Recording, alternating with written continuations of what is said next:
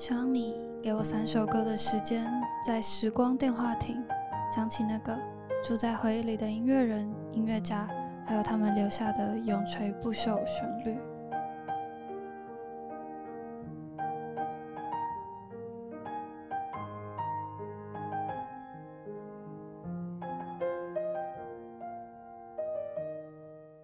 大家好，欢迎回到这一集的时光电话亭，我是 V 边。我是 K 边，嗯，然后上一上一次，呃，K 边曾经有聊到过，有一集的主题是关于邓丽君。那碰巧呢，我们今天这一集要聊的这个主角，她跟邓丽君呃女士也是同一个姓氏，然后她就是她本家的邓雨贤。那其实这两个人呢，不只是姓氏是一样的。邓丽君她还曾经翻唱过邓雨贤的一首台湾民谣，叫做《望春风》。这个这首非常的有名哦。嗯。那虽然是台语的演唱，可是邓丽君还是维持她一贯那种字正腔圆，然后有非常清亮的嗓音。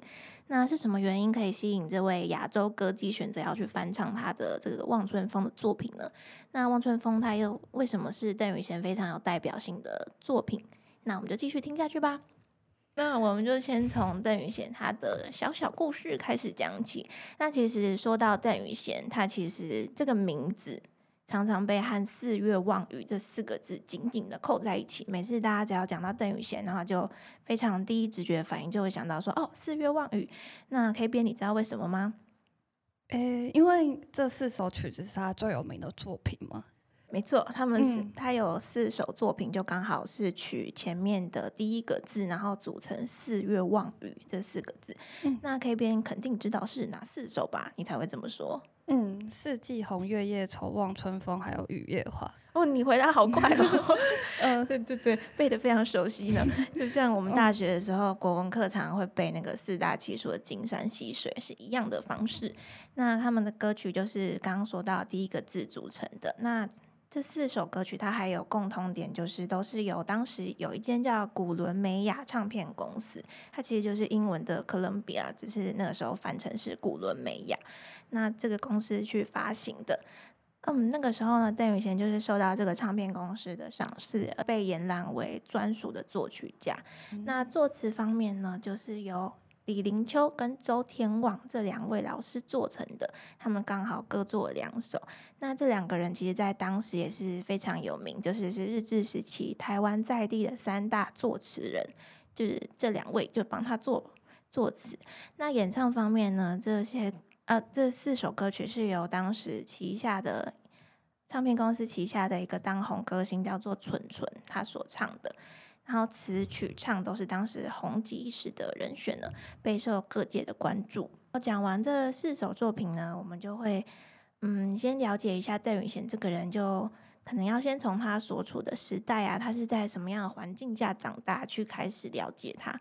那邓宇贤他是出生在一九零六年，不过呢，想到这个年份，就他其实和一八九四年非常的接近，那这个在台湾的历史上也是非常重要的一年。这一年刚好是清朝光绪的二十一年。好，这个时候就要来测测我们的听众朋友和 K 边，你的升学 PTSD 在这十年已经好了吗？那说到一八九四年，K 边你会想到的事情会是什么？应该是隔年就日本来统治台湾，是这个答案吗？哎，对耶，你怎么你还记得？嗯，对，就是一八九五年，就是一八九五，是不是那个签了某个条约的那个？嗯，是马关吗？好像是是甲午吗？开始想不起来。我只记得小时候有一首歌叫什么“清光绪二十年，一八九四年夏天”，嗯，就是这个有关的，嗯。然后邓宇贤他就是出生在那个时候，台湾刚进入日本统治的时候，所以我们就可以知道说他并没有经历过清朝的这个科举的制度。可是他的爷爷啊，然后他的爸爸那一辈就是都是科举时代的考生。那他爷爷的那一辈呢，有兄弟总共九个人，九个人里面却有三个人就高中的秀才，就是三分之一的几率，在在当时算是蛮高的，然后就获得地方上。称呼他们家是一门三秀才的这个称呼，嗯，然后其实考上秀才一点都不容易。我那时候想说，嗯，九个上三个也还好吧。结果去查了一下之后，对，结果查了一下之后说，嗯，是我有点，是我太愚蠢了。那个时候好像考上秀才其实蛮困难的，因为有的人考了到八九十岁，其实都还在考试。那其实能考上是相当不容易的事情。然后邓宇贤的爸爸呢，他是教授汉文的老师，也就是中文字。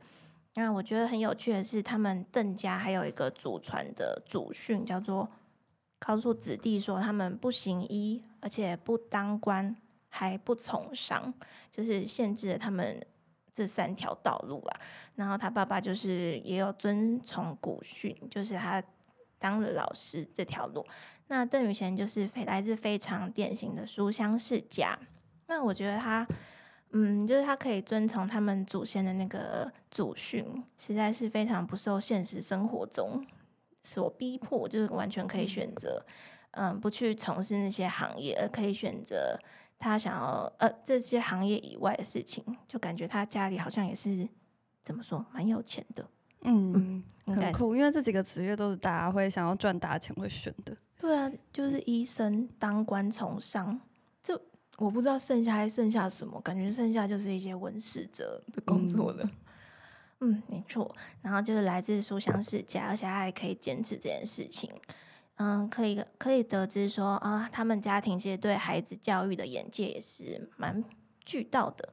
那当当时日治时期的台湾人呢，其实可以进入一些比较高等的学校机构，也是非常不容易的。因为当时日日本统治下，就是有一些诸多的限制。然后邓宇贤也是在这种书香世家，而且家境不错的情况下，他就考到了台北的师范学校。那进入这个学校呢，其实有一个非常重要的点。K 变你觉得是什么？嗯，是要培养音乐教学吗？哦，没错，师范。对，就是师范，而且又是比较高等学校。然后日本人那个时候，嗯的这一所台北师范学校呢，非常想要培养全能的老师，所以呢，在音乐方面他们也蛮加强的。当时的每一间教室都有一台钢琴，然后邓宇贤。在就学的过程中，又受到他的老师叫一条真一郎的指导，所以他就对音乐产生了一些兴趣。然后在学校呢，他也开始学习了各式样的乐器啊，像是钢琴、大提琴、曼陀林等等。而且他在音乐成绩上渐渐的渐入佳境啊，可以看到他有一个有一个历史文物，是他逐年的音乐成绩慢慢上升以外。还得到老师的评语，写说，嗯，稍微有点太过热衷于音乐喽，是吧？老师给了一个非常婉转的评语，评语，嗯，然后这里奠定了说他以后往音乐为毕生志业的这个走向。然后邓宇贤在台北师范毕业之后呢，他就顺理成章的遵从祖训，成为了也是一位老师。那当时他就是跟。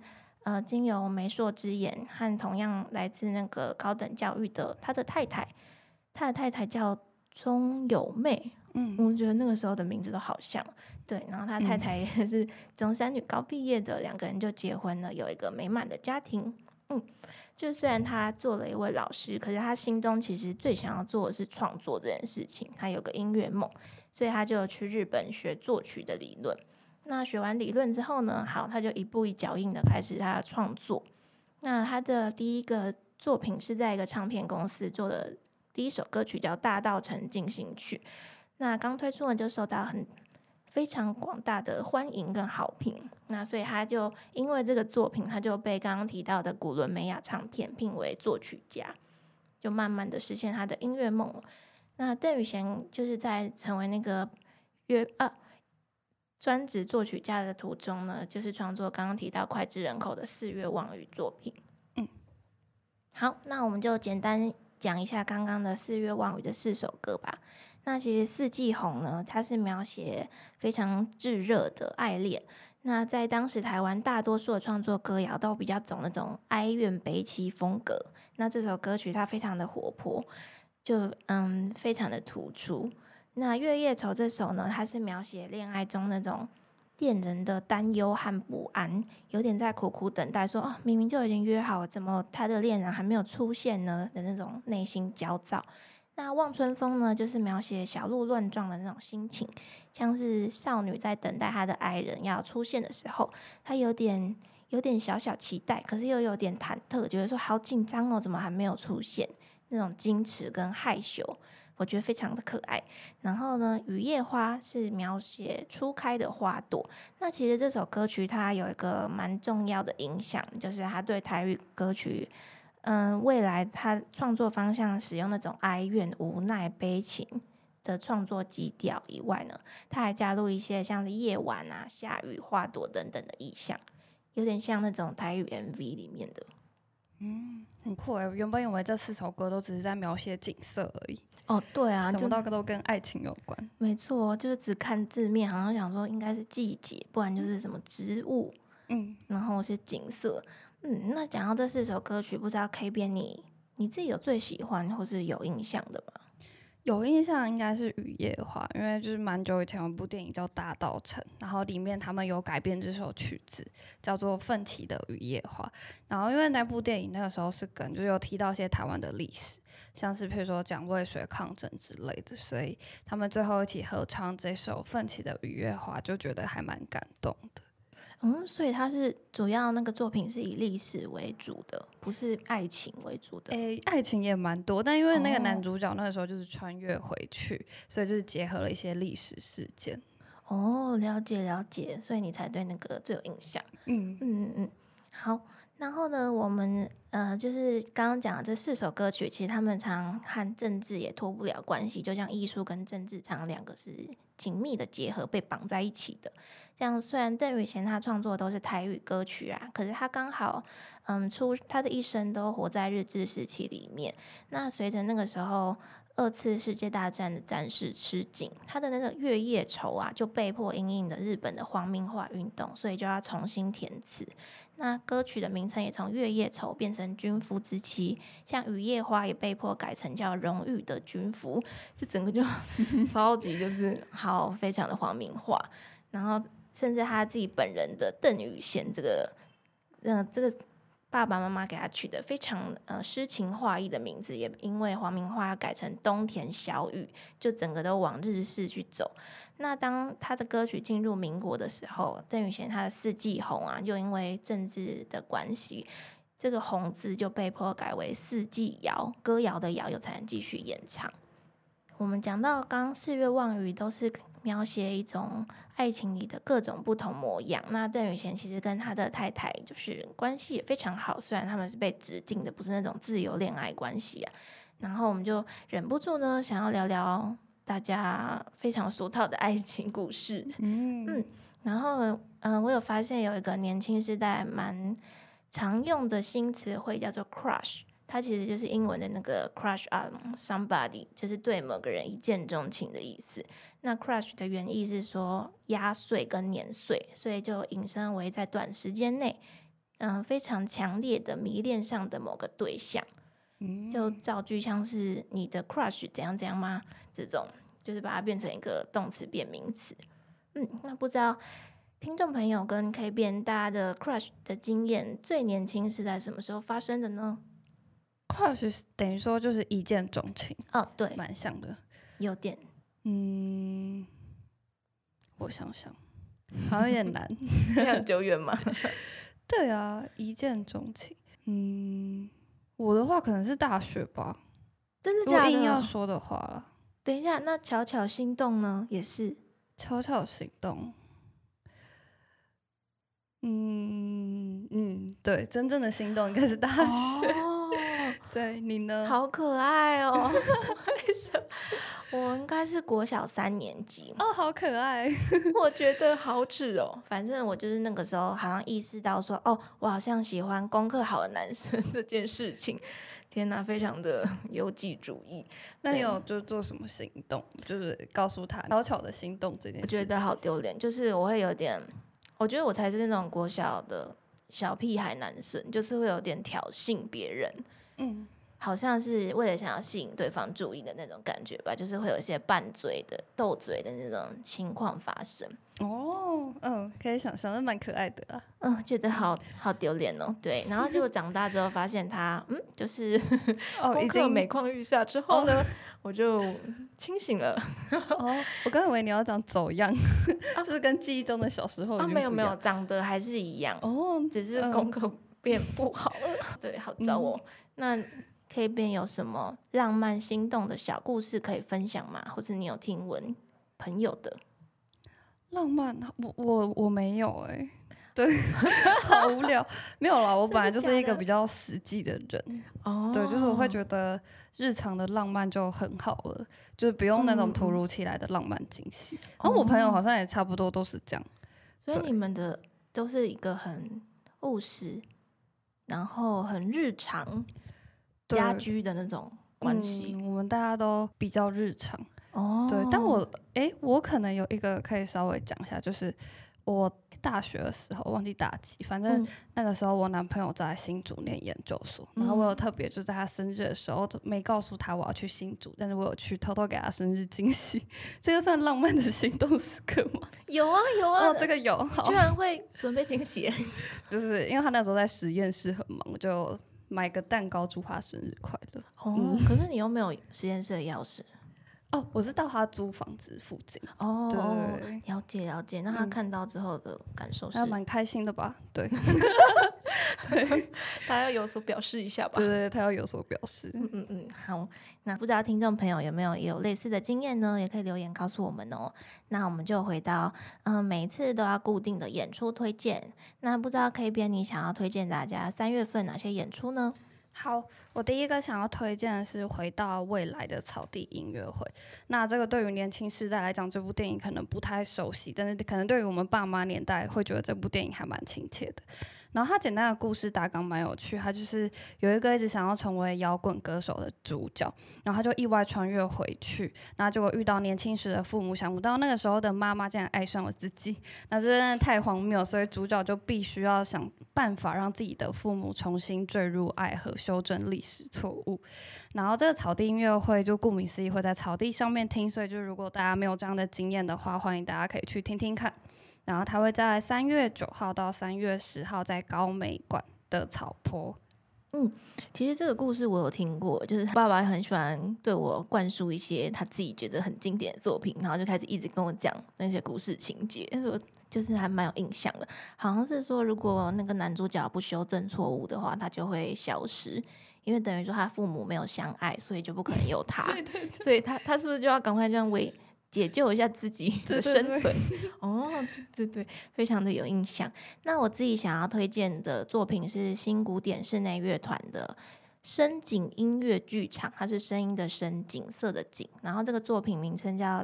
极尽寻光，走进江贤二。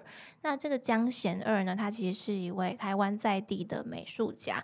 然后，但虽然他是从事美术，但他自己非常的喜爱马勒跟巴哈。他自己也常说，古典音乐对他的美术有非常深刻的启发跟影响。那江贤二大师他的。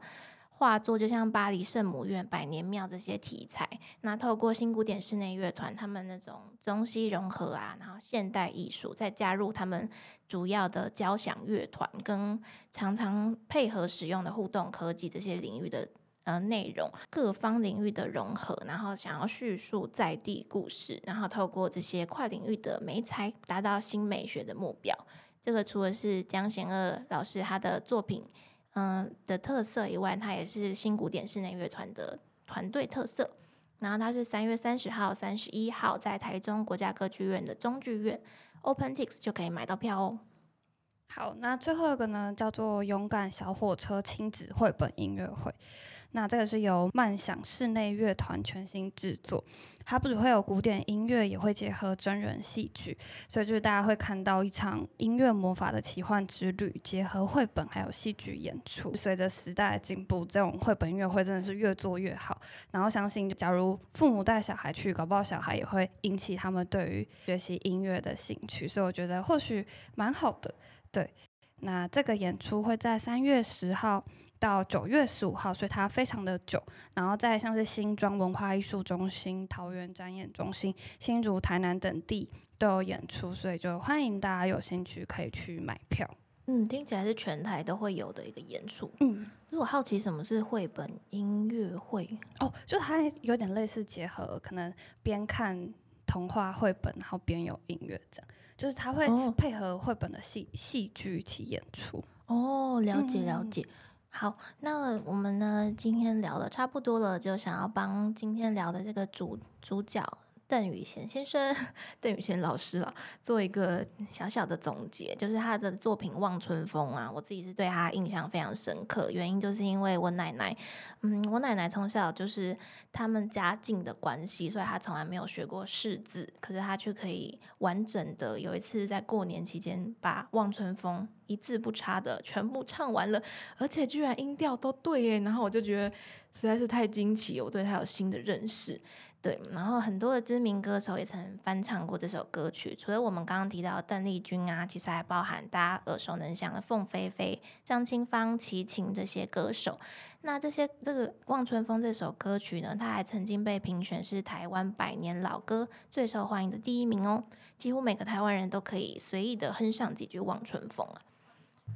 此外呢，邓宇贤他音乐文化协会的艺术总监华佩，那他在留发期间也曾经在驻发代表的活动中吹奏了这首《望春风》歌曲。那演奏完成之后呢，呃，华佩老师他非常有印象深刻，就是他记得第一个起立鼓掌是法国大使馆的馆长，然后他们就是嗯，这首歌曲也被法国人他们觉得很感动，然后纷纷的前来去问华佩老师说是谁写的，这究竟是什么歌曲？